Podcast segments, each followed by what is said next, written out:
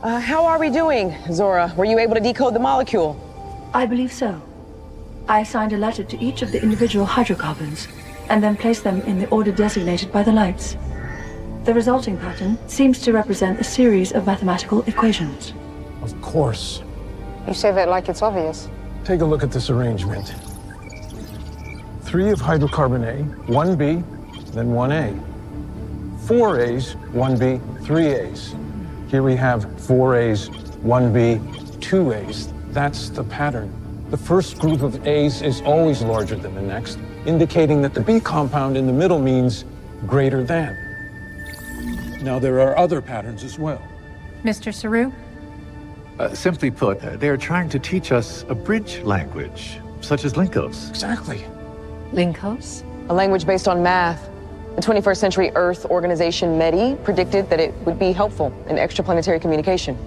The 10C must think that their language is too complicated for us to understand, so they're using this simpler one. They're reaching back. From here, we can build all sorts of communication, if then statements, complex logic. We need to show them that we understand. Can we send an equation of our own? If Zora gives me access to the ship's replicator, I can build a molecule and beam it directly onto the orb. Then she'd just need to show them the map of light so they can read it. I'd be happy to assist, Doctor. Great. Get to work, both of you.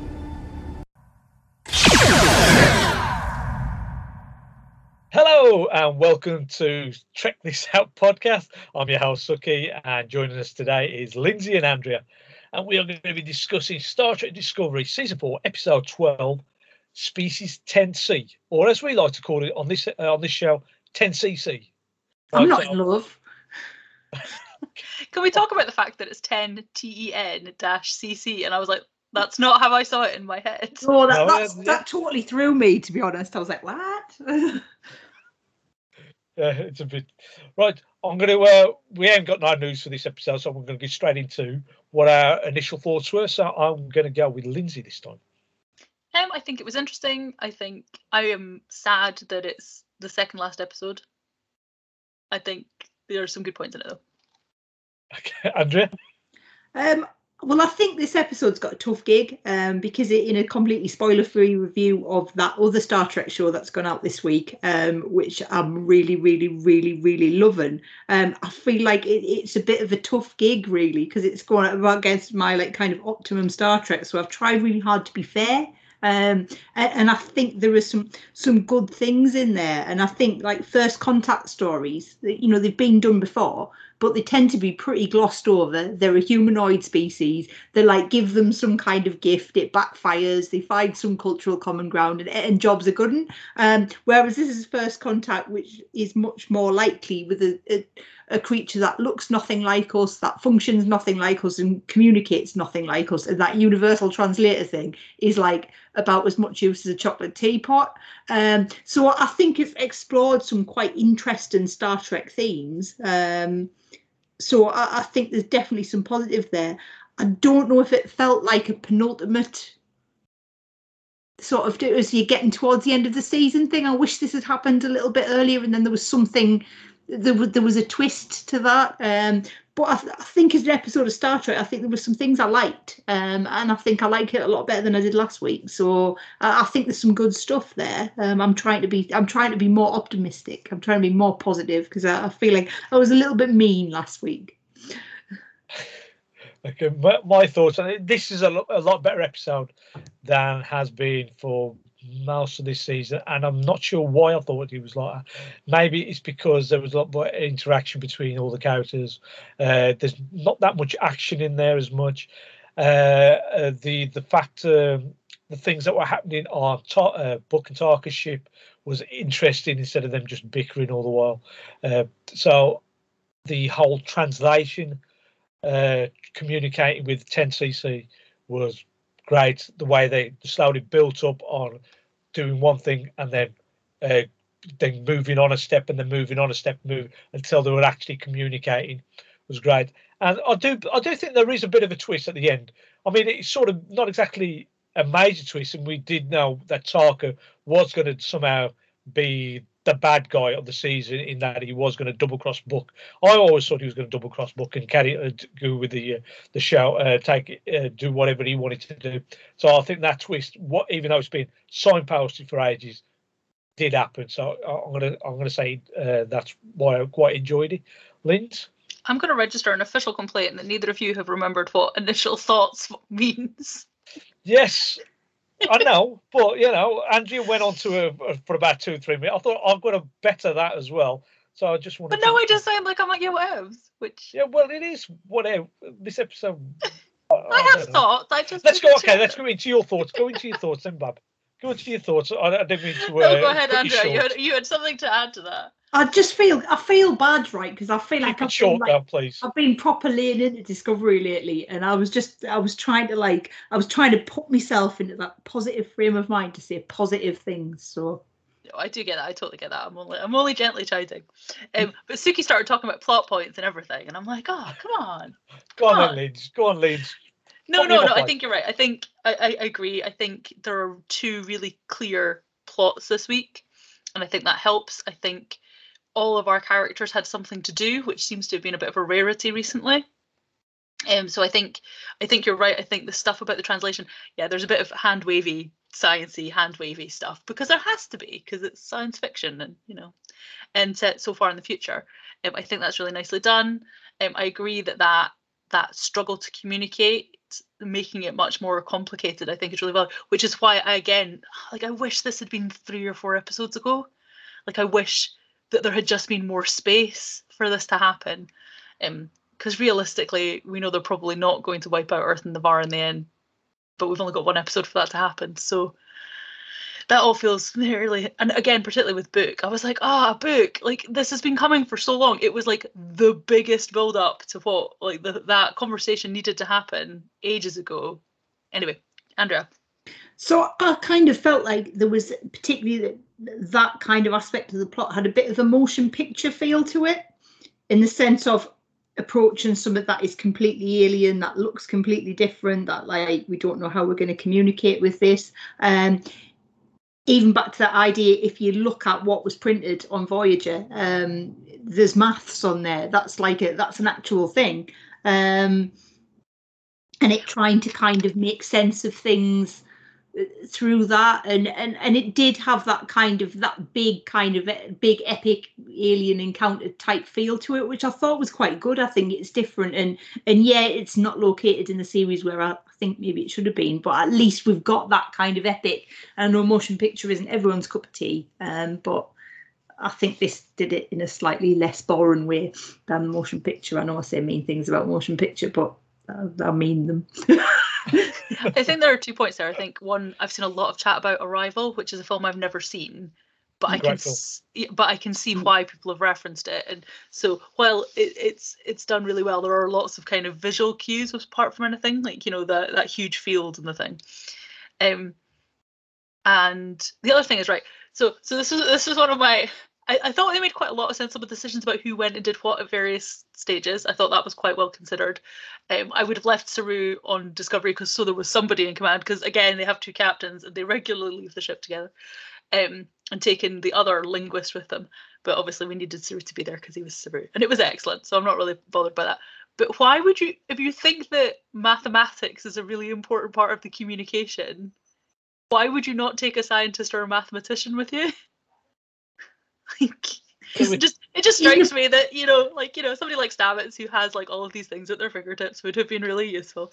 Andrea, Because in the future, everyone's fucking boss at maths. And it's- clearly, And it's because clearly, I taught chemistry. That's what it is. I taught all of that crew maths in the future. Well, future. the thing was, you you when the Burnham was on the um, that the the orb, the replica bridge, she's there, understanding all sorts of things, and I, I just she, she knew what the the the number was for isolanium, or and she she knew exactly what the components were for uh, air and stuff like that, and I was just thinking. That's incredible. And, Okay, I could go I don't told you that. what air made up was No, no, but she no, she went into like 0.4 percent and uh, 0.998, and she she knew the exact configuration of it. I'm thinking, no, I wouldn't. I wouldn't have known that. I, I, I might not have got it to do to, to do it to two decimal places, but it has been about 15 years since I did anything that was really very scientific. Um, I think one of the things I did love about this episode is that there was at least one. Like I thought the broader crew, some of those peripheral cast members got actual payoff this episode. Like you know they were in they were on the bridge on their own in charge and being fairly sensible. Um, they and that moment where they brought that breadth of experience in to discuss the language question.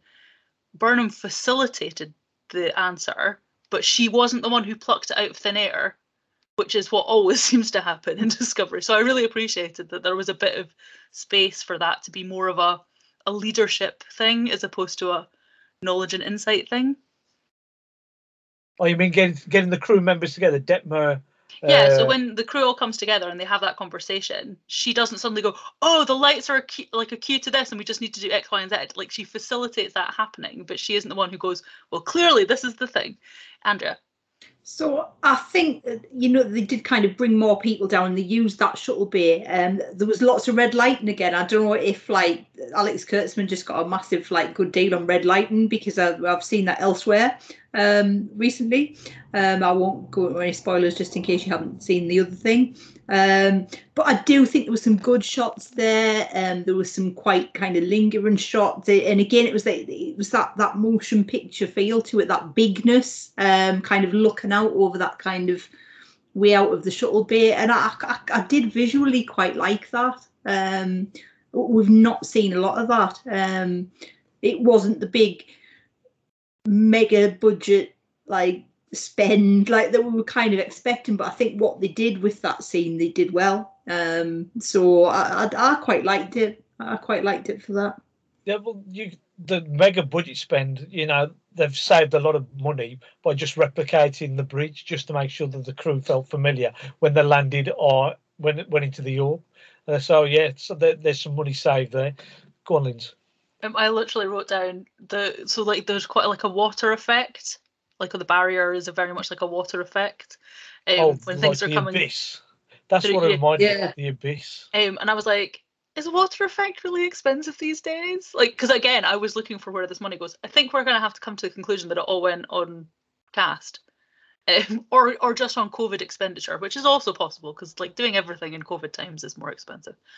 Um, I think there's a really interesting quote from maybe John de Lancie somewhere talking about how much he was aware they must have had to spend to make the production of Picard COVID secure like he's obviously just aware of like how much effort has gone into making these things work so it's possible that that's just eaten into the budget and that's why the effects have been a bit dodgy this year anyway either that or they're going to blow it all in the last episode But who Picard- knows Yeah, Picard has two elderly actors in there, three if you include Whoopi Goldberg.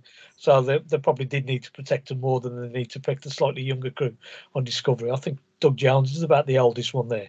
but you don't know that there isn't underlying health conditions Oh, like yeah. and i think that's, That's- it like you can't you can't know and it's about transmission on a broader level isn't it anyway andrea So I think one of my other little favourite things, uh, I think the Grudge sighting was, I was like, oh, a Grudge sighting. It was just like minding a business, lying on the bed. Um, but it was just that sort of flouncing off in disgust as people were making noise, which is super, super cat behaviour. I was like, yeah, that's quite a nice, like, little touch.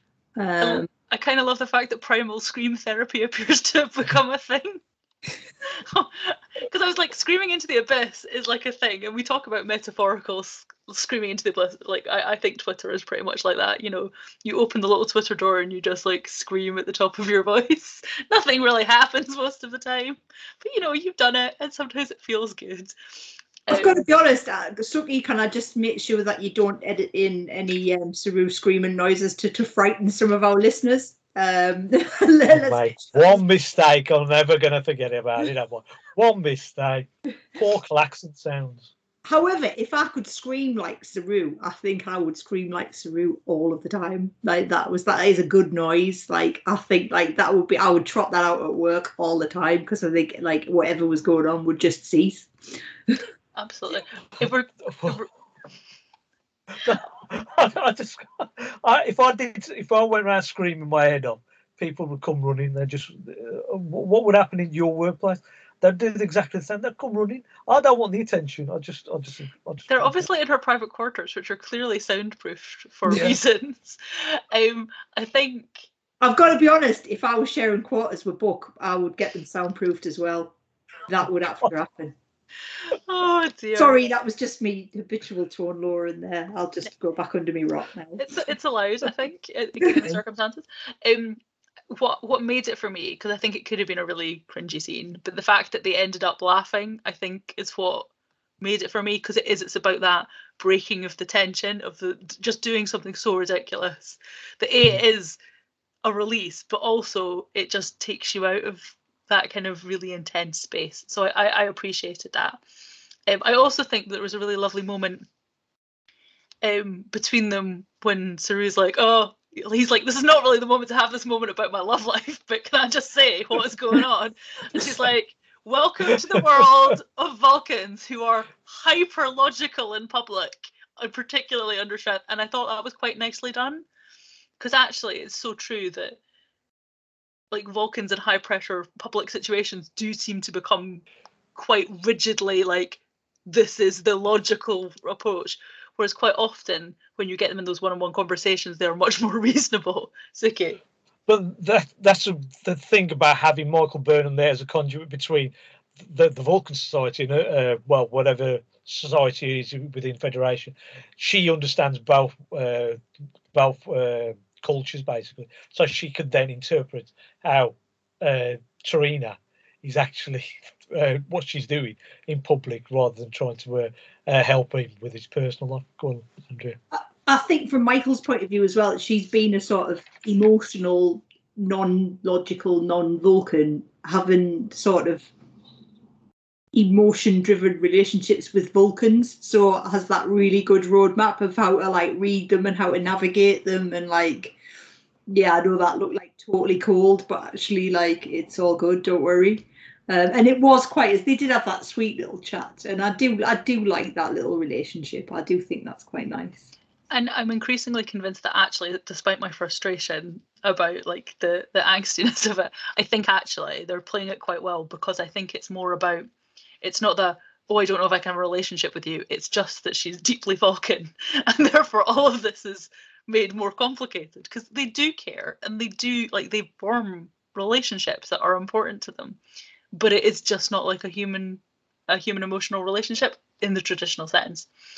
Um, I was thinking about this during the episode. This was like my the one the one point where my thoughts kind of drifted off from the episode, and it was a bit close to the end. But I know that last week we spoke about a lack of stake, like we didn't feel it was high risk enough, and I felt a little bit like that this week, despite the fact that the pace was good and there was a clear like, no, we've only got this long. Oh no, we've only got this long, and I wonder if it's because we haven't got the Earth Ni'Var perspective, like we haven't got footage of them trying to evacuate Earth. We haven't got like the people who are left at the Federation trying to do something about what's going on. We haven't got that kind of. The urgency. The I wonder if that's why we're not feeling the urgency because we're not seeing that immediate response from the other end. Andrew. I think that would have been a nice way to have sort of tie things up with Tilly, and you could have maybe had had sort of some some scenes with her maybe as part of that. And I, I do think you've got a good point there about we're not really seeing that immediate panic like this is coming. There's nothing visual to show you. It's even if it was just like you know a few shots of the solar system with it kind of approaching or whatever, just to create that level of menace because you kind of know it's there, but you kind of forget it's there, don't you? And they have to kind of re- remind you that, oh yeah, but, but Earth's going to get destroyed really soon. And it's like, oh yeah, oh shit. And I, I, uh, in this episode, I just didn't feel that. Like, I, I, I felt like there was, yeah, the urgency just wasn't like, I, I, I, don't- I don't know. And I didn't really feel that last episode, but this episode, I was aware of it. And I wondered if that was the thing. Yeah, because I think Tilly and her cadets could well have been drafted into trying to do something, although they're too far away, maybe. I don't know. Um, the, the, the, the Tilly aspect. Now, do you think her character is ju- really missing from this ensemble in that uh, because she was that slightly uh, outsider looking into a certain degree in that she can make these sort of observations, whereas the others are all more job focusing and just concentrating on the way that they do their stuff. Whereas Tilly would make comments and ma- maybe lighten the, uh, the atmosphere, and she's she's missing. This is why I've found this maybe this series is a lot more this season, I should say, a lot more dull in that there was no there was no human side to it. It was all work, work, and work. I think to myself that uh, it should have really been a lot more, lot more viewer friendly. In that that character Tilly is there for the viewer's perspective, whereas the others aren't really there as a viewer perspective at all. Andrea. Um, I think I, I can see what you mean about about that role that Tilly played in the cast. I think in this episode, I think they've just bring it down at that one level. I suppose they've tried to use Jet Reno a little bit for that, and those scenes like on that kind of almost the B plot with um with Tarka, who you kind of you're just waiting for him to fuck up first contact. You can see that like you can see where that's going a mile off. Um, but just those little things and just those like how she's trying to reason with people and it's not it's controlled it's not excessively emotional but there was a lot of very kind of personal conversation in that to kind of humanize that whole situation and, and you know when she's talking about what happened to her wife and how she tried to keep that person alive that was quite that was quite raw and quite and Yes. quite sort of sensitive i think and that to me had a little bit of a grounding effect of like actually like this is like there's the whole big thing and then there's the individual thing. Um so i think they tried to, to put that in there. Um, i think it just comes out in a, a different way. That character presents very differently. But it was great to see her doing something i think and being quite integral to the plot. I was really pleased about that. Lindsay? I'm going to be quite controversial and say that, like, I love Tilly as a character and I love Mary Wiseman, but I don't know what we would have done with Tilly in this episode. I think, I think one of the things that we're struggling with in Discovery is that people's jobs are really poorly defined, and there, therefore it's harder to figure out where everybody sits in the like making sure everybody has a job to do. If that makes sense. Um, and I would have struggled with that interestingly, I also was consistently questioning whether Jet Reno was telling the truth. Like I feel like I almost expect her at the end to be like, oh, "I told him the story because I needed him to do this thing." Like it wasn't didn't actually happen. Like, um, and, and maybe that's that's my skepticism. But I think while her character has moments of utter honesty, she's also so prone to like doing what needs to be done in the moment that I just like it'll be interesting to see. I, I could well have misread that completely though. Andrea. I think she is very um she's very dry and very sarcastic and very uh, sort of has that spiky edge. Um, but you've seen that little interaction the other week with like Adira and stuff. That there's that sort of there is that warmth and kindness in there. It just presents in a really different way. Um, just sort of like a that sort of constantly a little bit irritated, but actually like would do anything for your auntie. I think, uh, and I think that that kind of rules there. Like, like I'm really annoyed with you, and I'm not like soppy about stuff, but like, come on, like I'll look after you. Um, and I think that's, I think there's a gap for that in the crew. I, I think she plays quite a. Because you haven't got someone like Guinan who people go and tell their problems to. You, you haven't got that sort of person, and you, it doesn't need to be like Tilly's quite an emotional character and I don't think you necessarily you need that emotional person to have someone to speak to who, isn't being emotional. Um, so I, I think that's quite good, and I think there's that like there's that sort of thinking all the time, and that there was this thing where is that thing with licorice a thing? Is that a real thing? Does licorice do something magical? Because I was a bit like the magic licorice. I'm going to say yes, otherwise, otherwise, otherwise I wouldn't have put it in the episode as blatantly as they uh, yeah, it might contain those compounds. I, I, I honestly don't know. I did not check. I think, I think it's interesting. I think there are there are definitely been some characters who have evolved over the four seasons, and you would expect them to. And I think it's really important that they have. But I think again that's changed the dynamic of the cast that they had. So like Stamets in season one is like super abrasive, like super abrasive and difficult and awkward. And he occasionally has like a snark but actually he's now very much more certainly in this season has been playing you know the supportive husband and the supportive parent and the the slightly stressed person because they can't fix the problem but it, it like just all of these as these characters evolve you have to rebalance the cast i think And yes, what I'm going to say, oh, sorry, uh, Andrew, but the the rebalancing of the cast it seems to happen a lot more in this episode. In that, I have a feeling, I don't know what's happened, but Paul uh, Paul Stamets himself, he should have been there in some of the scenes set in engineering, but it, it's been taken by Adira, and they've taken a lot of his lines. Uh, the the interaction that he had with Culber has been taken by Adira, so I don't know if they've gone. They've added this extra character of Adira and then had to take it away from other characters to be able to make their character work. Andrew. I feel like we haven't seen a lot of Stamets this series. I feel like it's been really quite sort of light on his kind of involvement in stories. Um, but I think for, if you're going to bring Reno in, I think him and I think the, the, there's a sort of there's a difference but a similarity, and you either have them bouncing off each other, um, in kind of like I, I can imagine them kind of like sort of snipping at each other as they're doing jobs, but actually get on quite well and, and have quite a, a good friendship. But I don't know. I, I do think there's a there is that disjoint. I think, and and I don't know. I don't know how to resolve that at the moment. They need to turn him into more of a seven and less of a pseudo engineer when it suits them. Like I think that's the issue for me. Like he came on board as a scientist, as a scientist, like with a specialty in in the spore drive and the science behind that. And then he became an engineer when they needed him to be an engineer. And now they've introduced an actual engineer. And I'm like, we'll turn him into a scientist again and it, it would be fine. I just I think that that differentiation is gone and they're struggling. And part of it is because they haven't had Jet Reno like hasn't been a character all the way through. Like Tig Notaro's only been in certain episodes. So having an engineer who isn't there every time you need an engineer isn't always helpful either. So I think there's some interesting there. The other thing I was going to say about um, Stamets and Culber is that we've come back to this question of Culber being slightly caught up in that feeling from the planet.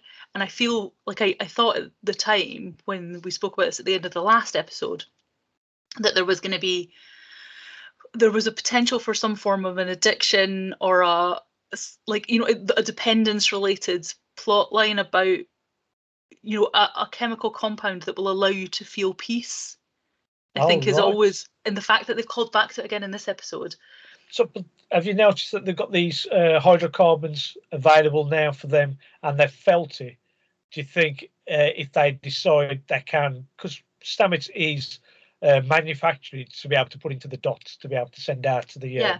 the, the, the the the orb right? So maybe now, if Culber gets his hands on it, right, he'll be able to use it either on himself or on his patients to be able to well, there, help them. Two ways that I think that goes. I think either we end up with, and I, I'd be surprised if it doesn't become an addiction style thing as opposed to just a treatment. Because I think if you can make everybody feel peaceful all the time, then so much of life's trials just vanishes. There has to be a downside. Um, or it I, I can't imagine they would have managed to keep this secret if that was something they're talking about. But I just think, you know, if they were, if if heaven forbid uh, Wilson Cruz decided he wanted out or they wanted to to reimagine it, like actually killing him off again, like finding a way to offer him some form of peace, like they could call back to no, it's all right, I'm going to be at peace now. Like I, I just feel like it, it's a bit of an odd one unless they're going to deliver something on it in the next episode. You never know. They might, might or next series. Well, if they if they are going to comp, uh, manufacture all these emotions to be able to communicate with 10cc, right, they will need to uh, be able to do it in massive amounts uh, to be able to uh, various ships or various uh, communicates can be used all, all, in one go. So they're going to be there's going to be loads there's of it a, around. There's a lot it of just, peace hydrocarbons floating around somewhere that I would be surprised if someone doesn't stick in a pipe and smoke. Well, the thing is, it just reminds me of a Doctor Who episode called Gridlock, where that you yes. got like uh, emulsions that you can put on patches, and you just slap the patch on, and you, you can feel happy, you can feel sad, you can but feel all sorts of stuff like. Even in that episode, it's dealt with like a like a drug trade. Yeah. Like it's all very back alley. I can give I can give you this, I can give you that. Yeah. And then when like the officials come around, everybody shuts their doors. Um, so yeah, I think I, I'd be surprised if we don't see something about that again in the future. But you never know. You never know. What do you think of the whole translation. Did anybody really understand it? Because I was confused half the way, most of the way through. I understand what they were trying to do. They're trying to communicate with it using uh, these hydrocarbons and the, the emotions. But then I've I've watched the episode twice, and some some of it goes over right over my head. I understand they are communicating, but some of it is just how do they get to that point? How do they get to that point? Uh, and it just seemed a bit confusing to me. I don't know how you guys felt about the whole translation thing, what they were doing, Andrea. There were some significant leaps made, I think, uh, That's about probably why I inferred meaning. Uh, but I think in terms of moving the plot forward, there there really had to be. I mean, like in all honesty, like trying to like translate that, it would take like it would take years, wouldn't it? Really, like that, that's the reality. Um, but yeah, they, they had to kind of Cut a lot of corners. they had to come up with a creative way of the, them kind of communicating. They had to tie in what happened on the planet and what they found on the planet, but then they had to turn it into a, a- something vaguely recognizable as language. So it was it was reasonably clever. I thought the flashy lights was a bit like, do we need flashy lights? But okay, um, encounters. That's what I thought immediately. Close encounters. yeah, it was a bit like it was a bit tropey, but uh, it, at least it was different. As I say, at least it didn't give them like some like piece of crap in a box, which then they went, oh, we don't like it, and then like you've offended us, you've like wounded our culture, and then they find some like you know they they go on the, the space Marriott and like they go to a concert and have drinks, and it's all first contact's all good. Like at least it was a little bit more. It was a little bit more interesting, I think, than other first contact stories we've typically seen. Lindsay. And they also didn't just go from, oh, this is how we do it to, oh, and here's the alphabet, here's how we make up words. Um, I think the fact that there was like multiple layers of of communication, I think, was really interesting. Um, it's also worth pointing out that when they talk about the hydrocarbons, I think they identified six different hydrocarbons, 16. 16. Yeah. Which is interesting because there are only six universal human emotions, apparently. So I, I, the fact that they have managed to differentiate 16 different things, it seems somewhat somewhat strange. Um, but yeah, it, it, it's interesting, and I think, yeah, I, I, I, yeah, I think I think it's interesting, and I like the way that they did it, and the way that it was a case of right, okay, well, here's a basic formula, and let's do a thing. Like there were one or two moments where I was like, well, you haven't seen that through logically, because like they then sent a single formula back in return. I was like, but I thought you had a series of formulas that allowed you to tell that that was what the, the there was an equal sign in there, and they just sent one back. So I was like, how are they going to tell it's an equal? Anyway, never mind. But yeah, in general, I thought it was done quite well. Andrew.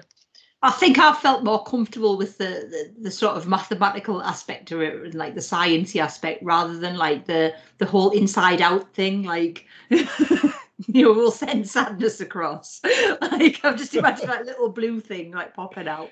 Um, but it, it did. It, kind of at least you can see that kind of journey to to them getting there. And as I say, like usually like first contact things, they are a little bit it's never been done amazingly well, has it, historically? So um, I think the I think the Tarka kind of so I don't know what's happened there because he's gone from like he had like a plan and he had like a mission and he was trying to get to his friend and I was like yeah fuck it I'll just blow us up yeah well, we might get away we might not Well, like he won't be blown up though, because he's got his transporter. Is that not the whole thing? Is that he he disconnects it from the DMA, connects it to his transporter. He gets to go see his BFF and fuck everybody Yeah. else. Is how I've interpreted it. Where, where's his transporter? Because I don't know what, what's happened. Uh, yeah, I'm, I'm with Andrew's but, uh, position there. But in that, because I thought he was trying to get to the DMA, stop it, and maybe grab the power source. But from what it seems to be happening at the end of this episode, he's now destroying the power source and then escaping. Right. No. So how how's that going to help him get to his friend? So the issue with the DMA was that the DMA is being powered from within the bubble, not from actually within the DMA. Because like the first time he tried to do it, he got in and I was like, oh, there's no power here. It's actually on the other side of the thing. So now that they're in the thing, it's all about disconnecting the power, which will allow him to steal it to do his transporty thing, which he's got on book ship. But he's not. He's also escaping. But that but he's escaping by using his transporter thing to go to the alternate universe where his BFF is. Like he was Okay. talking to Book about escaping, but I think he was just trying to keep Book on side. Oh, that's okay. I'm, I'm probably missed all that then. I don't know Well, where. uh, that, that's that was my interpretation of it. Is like he's he's so Book is like, yeah, but we've got to get out again, and he's like, no, we don't, because I just need to transport. But then he's like, oh well, actually, like he's got to try and make it work. And then when uh, Jet Reno sends him back out, he, she's like, no, ask him to show you the math. Like you'll not understand it, but you'll be able to tell that when you ask him to see the math, it doesn't work like that. Um, So my, my my take was that Tarka was just lying through his teeth to get Book to help him do the thing he wants to do, which is what Book, which is what Tarka's been doing since the start. Yeah, he has been. He's been manipulating book, poor book. Oh, that's uh, Yeah, it. Uh, like when they did have the fallout, I was like, oh, come on! I can't believe it's taken this long. Like it's like six episodes worth of this nonsense. Andrea, See, if you really wanted to do like absolute like like like like torture drama, you would leave Michael with the decision whether or not to kind of blow up Tarka's ship, probably with Book on it, and like prevent all this from happening, or like you know, uh, there's that like, is it going to go down that road of? And, and I don't think for a second that actually going to get Michael to blow Book up, but is it is it going to kind of is she going to have that like sort of Hobson's choice moment where it's like but she's had it three times already this season and refused to like like put Book in danger every time. It's like when when Book's talking to Reno and he's like, "Oh, and how's Michael? Oh, come on, really? Like, I've, I've, I've a feeling. I've a feeling that uh, Jet Reno will get off the ship, and they'll just leave Book and Tarka on there to fight it out, duke it out, right? And then it'll be whoever survives. It'll be up to them, Michael, then to either destroy the ship or save the person that's on there. Book's Book's going to save the day, isn't he? That's like I that think seems he- tacked on to me. if he saves the day, I think it's got to be through self-sacrifice. Hmm. Like I think I think he has It's to self-destruct the ship. I like I don't think they can resurrect. Like, I don't think. Yeah, I think they'll really struggle to like, despite how hard they tried th- to say that he's just a good guy. I will have z- I will have zero time for Book staying on as as Michael's BF. But going on to the the sister show, Picard, we've had Jurati on there as in season one, killing a few people, but now she seems to be all like all forgiven and and uh, you know uh, helping the cause basically. She only killed one person, or didn't Was she? it only one? I thought She only killed one person, and I think there was like, it's not quite the same as consist. Uh, yeah, I don't know. I don't know. I like. I, I, Something had been done to her mind, though, hadn't it? Like it Yeah. wasn't like it wasn't a free will situation. It wasn't like a conscious choice. I don't think. Yeah, So was it- she not under the influence of some kind of awesome, awesome, awful thing? Was that not part Yeah, of I, I think that there was like a yeah. It wasn't a. It was like a, a, a not of her own free will kind of thing, uh, as far as I can remember. And We we keep discovering that we need to go back and rewatch things. But yeah, no, I, I think Andrew's right, and I think I think they'll really struggle to to, to resurrect Book if if they they try. I Well, I think it would definitely be a, a problem there if, if going forward for, into season. So if he survives, I hope he goes off into the distance to go and like restart the Kwejian population or something. Or by himself. No, there'll be like some other random Kwejian somewhere. Like, well, and then he'll feel like he needs to breed because, like, you know, there's only two of them. like Noah's Ark or something. Yeah. As in, I mean, like, if they do try to repopulate with two people, it's not going to end well, but they could try. Anyway, shall we do some listeners' feedback? Well, I just want to see if there's any last thoughts before we carry on. Any last thoughts, Andrea? Um, I think we've covered most of the um, most of my thoughts. I suppose I, I'm just kind of waiting to see how it concludes because it's kind of I feel like we're like sort of halfway through the conclusion bit, uh, and I'm I am hoping it. I hope it finishes well. I, I do. I hope it kind of finishes on a high and sets it up for for next season. Um, but that's kind of where I'm at. That's cool. That's all right. Um, Lindsay? Yeah, I thought the um, the visuals of the inside of the bubble were really beautifully done. I thought those were really interesting and really nice. I thought those were good. Uh, maybe not like the entire budget of the season, good, but still. Um, I think the Lincos reference felt a little bit too 21st century. Um, I get it, but mm. um, I thought there were some great hero moments for the British crew, particularly at the end. Like I think they they got they got what felt like bona fide screen time. Like it didn't just feel like a, a nod this week. I thought that was really good. Um, and I think it's really interesting this idea that the only thing that your enemy or the, the other party knows about you to try and communicate about or with is your is the weapon that you've pointed at them. So like when they when the, the formulas and the, the communication that comes through and the fact that it's referencing a weapon because that's all that they really know about like the the Federation or, or Starfleet or whatever as as, as a species, as the Alpha Quadrant or whatever whatever the, the comparative is. It's like all they know about him is this weapon that Tarka sent them. Like that's all they know. So they send they use that to try and communicate. I think that's that's interesting.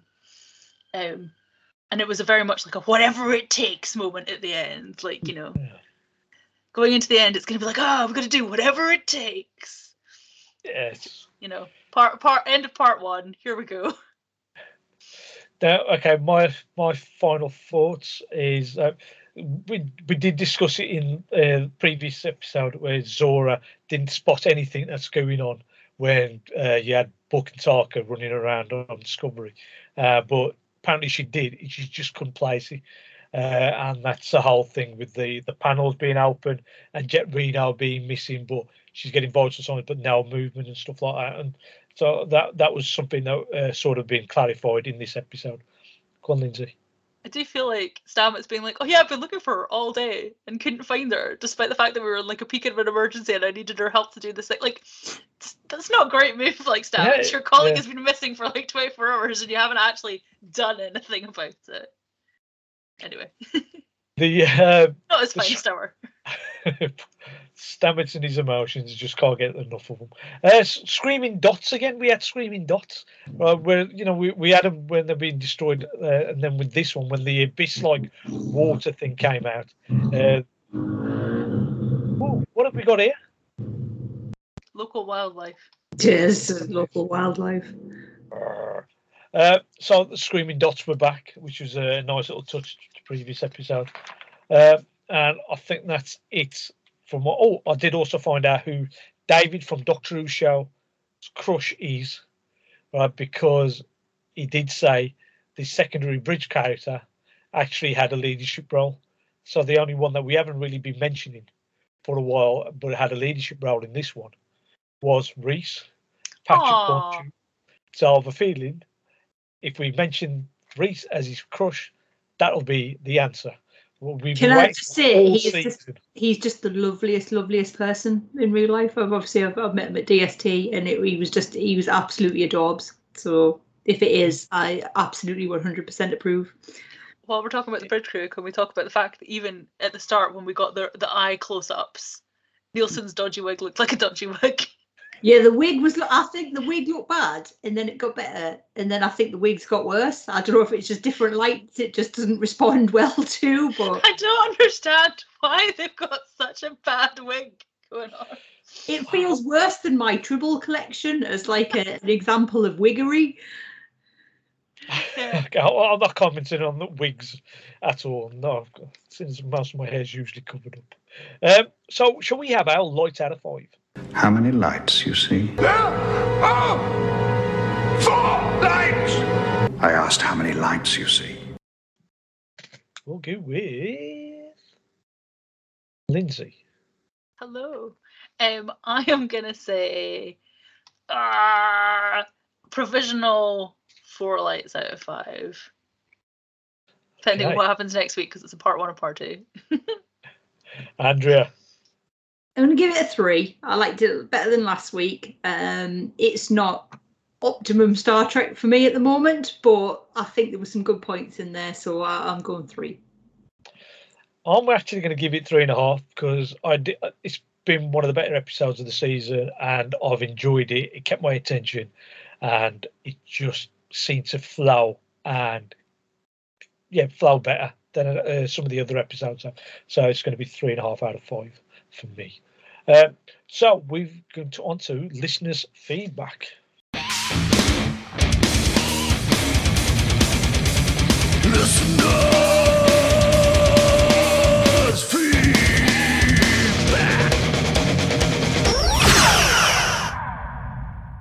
Uh, so listeners' feedback, and we have David Paul Morgan, and he's saying uh, Discovery season four, episode twelve, species 10C, aka Burnham and Saru at Tanagra, Tarka when the walls fell. Lovely. Super. Building on nicely from last week's episode. I love Engineer Reno. Some real Dr. Pulaski energy here. Nice to see Booker has seen the light about Tarka. Shame he's in the brig too. Species 10cc, well done there, David, has not disappointed. Nice homage to the heptapods in Arrival, a culture, a culture and language totally non-humanoid, and some good logical deduction and analysis by the crew. I like that. Another su- super pre-titles, another super pre-titles minisode. I'm enjoying this format too. Back to Tarka. I'm reminded of the obsessive nature of Dr. Soran in the Star Trek Generations film with similar destructive consequences. It was bugging me where I recognised the Federation translator from. Of course, he is Hiro Kanagawa. Ah. Kanagawa. Hiro Kanagawa playing Taishi Akamura. Makamura in Man in the High Castle. I do apologise for the, my pronunciations of that. Uh, I'm sure you can understand that I'm not quite familiar with that. But yeah, yes, do I am, and I'm kicking myself for not noticing that. So Yeah, thank you for yeah, uh, I remember him from there as well.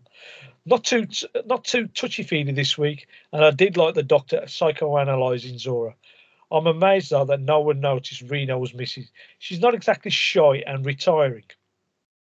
Uh, this is shaping up to be a great conclusion to a clever story, so I'm awarding four lights out of five for this one. Looks like they might pull it off. Also, another good cliffhanger, and he hasn't seen Picard yet. Come on, David, get your foot. Go on. Watch it. It's good. Yeah, watch it. Okay, so I've got um, Jack McMorrow who um, has sent us, as he always does, um, a topper essay. So, with this title, I hope we get what we haven't for a few weeks now. That's answers, and I really want to know the species' views on cricket and reggae. Firstly, any episodes of Tig Notaro in for more than a cameo is instantly better than others. I think while Tig is an incredible comedian, they're also an amazing dramatic actor too. That was that was on full force here and for and her use of a bit of licorice to make 32nd century tech work differently is MacGyver worthy. We are so fortunate to have Tig on this show. That does make me wonder if most of the criticisms of season four could be negated if we had more Tig.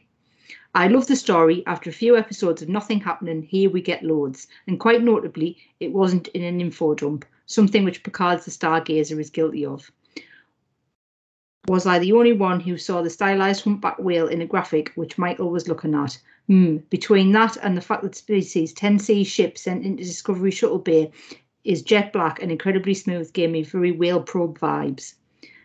But being fair, Star Trek 4, the one with the whales, would be my guilty pleasure, and I feel no guilt over loving it. Don't feel any guilt, it's amazing. Um, great performances as we are happily used to. I can't wait for the season finale next week. I have a feeling that, like all Star Trek multi-parters, this might improve or this or improve part two when they are watched as a whole. I want a 10C to be a species we've met. It seems it won't be, but at least it's an interesting manner. And maybe we'll get Discovery's version to the end of Spielberg's Close Encounters of the Third Kind. Did wonder, isn't Tilly supposed to be back by now? I know there's a story reason for the absence, but I really miss Tilly lighting up every scene. Overall, an impressive three and a half tummy, grudge tummy tickles out of five. Thank you, Jack. Um, fabulous. I have got uh, the funniest frontier, funniest frontier podcast. Um, I enjoyed this episode. I just need book to punch Tarka. Fair, I think. Yes. Uh, so we go on to uh, Tom Turlow, and he says this was more like it. For the first time in this series, some actual things actually happened. We've spent more than 10 episodes fanning around, delaying, dithering, and procrastinating. But now some actual plot development. Hurrah! So it's a shame this all happens with one episode to go. It seems the 10C will turn out to be more some benevolent, godlike alien that are only causing problems through their ignorance and misunderstanding.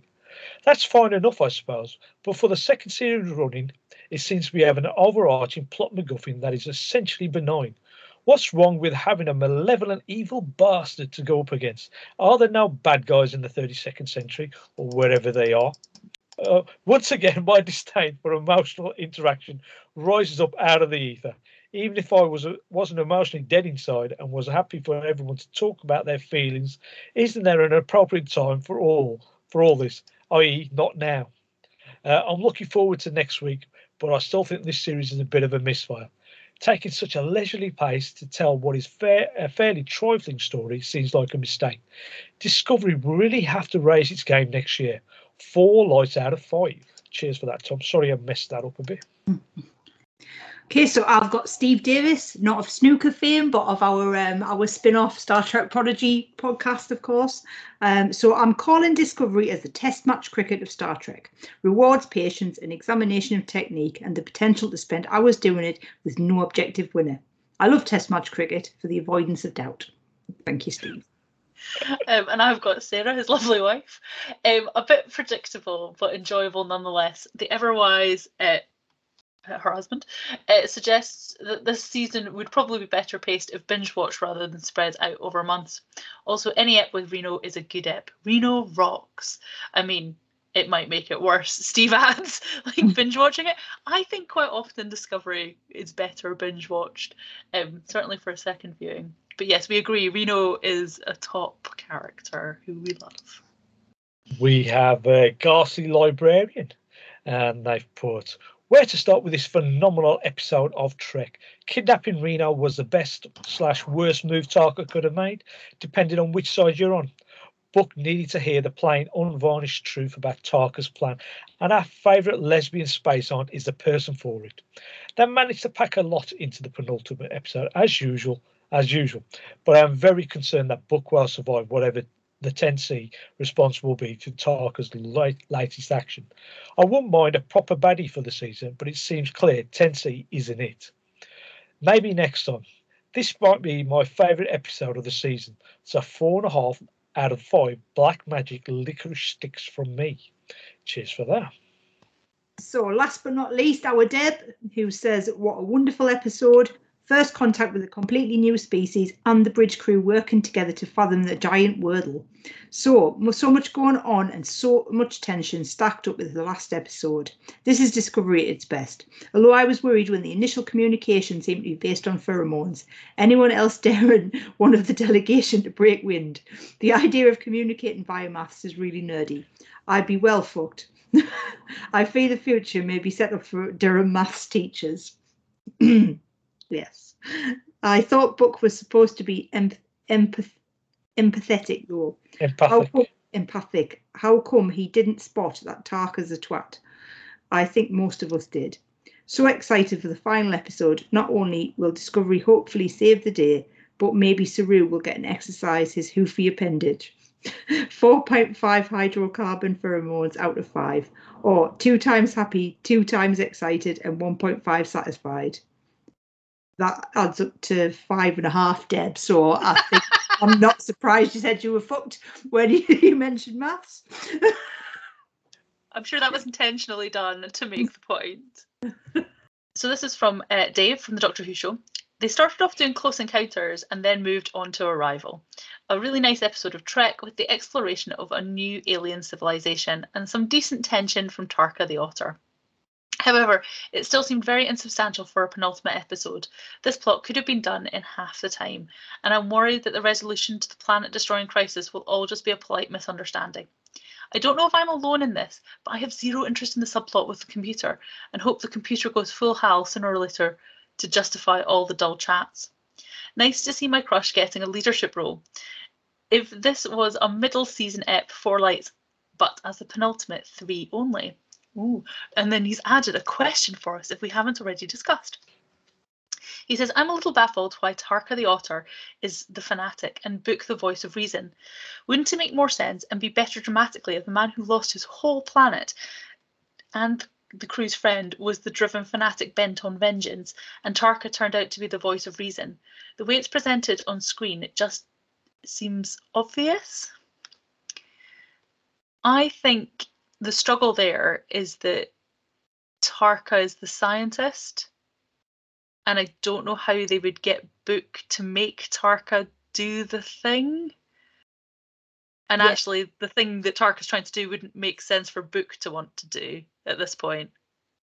I also think that Book is a bit more of a rounded character and he understands, sympathise, empathises a lot more, even though he doesn't seem to be doing it properly. So I think he he can be persuaded to be um, uh, become like the voice of reason rather than the fanatic that uh, uh, Dave sh- thinks that he should be. I think it's interesting because they did sort of play the fanatic card at the start of the the like book when he goes off script and he goes off with Tarka. It's like he's like, no, I've had enough. We've got to do a thing. And they gave him the opportunity to claw back on that. I think because they played like the whole, oh, but he's a nice guy. He's just under immense stress. Like it's a whole big thing. But he has continued to stick with Tarka the Otter. And therefore, I think that's why we've had conversations tonight about the fact that we really struggle to see a way that Book comes back from this. I felt like when they got aboard Discovery, that that was Book's moment to jump out of that situation. Um, that was his time to like nick off and like be like Michael, like I've like really fucked up here. Like, can we sort this out? I want to put this right. Um, or for them to at least have a conversation. Um,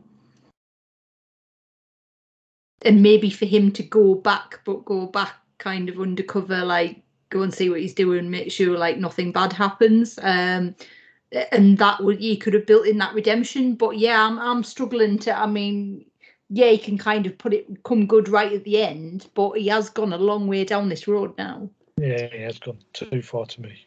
And I think that the way that they, they've made it not so obvious is that Tarka's motivation isn't revenge or protection. Like it's not like Tarka is a resident of Earth and is like, no, we need to do absolutely everything we can to stop this being a thing. Like we we're not taking enough action. We need to take more action. His motivation is entirely independent Mm. of that, which is quite weird. It's just it's it's serving itself, isn't it? It's like I Oh. want to get here. He's a way for me to do this. Like jobs are But good. yeah, and like he hasn't even tried particularly hard to convince anybody else that it's anything except this. Like he's been pretty o- open with Book that what he wants is the power source. Yeah. Well, Anyway. well, anyway, We'll Right. find out next week. yeah. So we've got one more episode left to come of Discovery. Uh, so we'd lo- love your thoughts on what you thought of that episode and the season as a whole. Uh, so please do send your comments in. Um, uh, also, please check out our Picard episode, which will probably also drop at the same time as this one. Uh, I know Jack uh, had a problem that he didn't realise we dropped two episodes at the same time. So please be aware that there might be two episodes dropping on the same day within an hour or so. As soon as I finish editing one after the other. Uh, um, other than Only that, one more week, Suki. One only more one week. more week, and then I'm going to leave you in the capable hands of some guest hosts, maybe, because I've got weddings and stuff. But uh, It's lucky how dare you have a life outside of Star Trek. That's I know. Like, yeah, just how not trying, really, yeah, I, are keep you? te- I keep telling the wife I don't want to do these things. I'll stay and record podcasts, and she goes, "No, we need you there. What am I supposed to do? I can't argue with it. She cooks all my food. You know, I need I need to be fed and clothed." But We anyway, could argue you could become a little more self-sufficient. However, No, I'm sure that's- you I'm love your super- wife and don't want to upset her. I'm too far gone. I am too far gone. Uh, she'll probably kick me out when she hears this. Anyway, um, I'd just like to say thank you for all of you for listening, and we'll uh, see you all next week. On, so on behalf of Andrea and Lindsay and myself, it's a goodbye. Bye. Bye.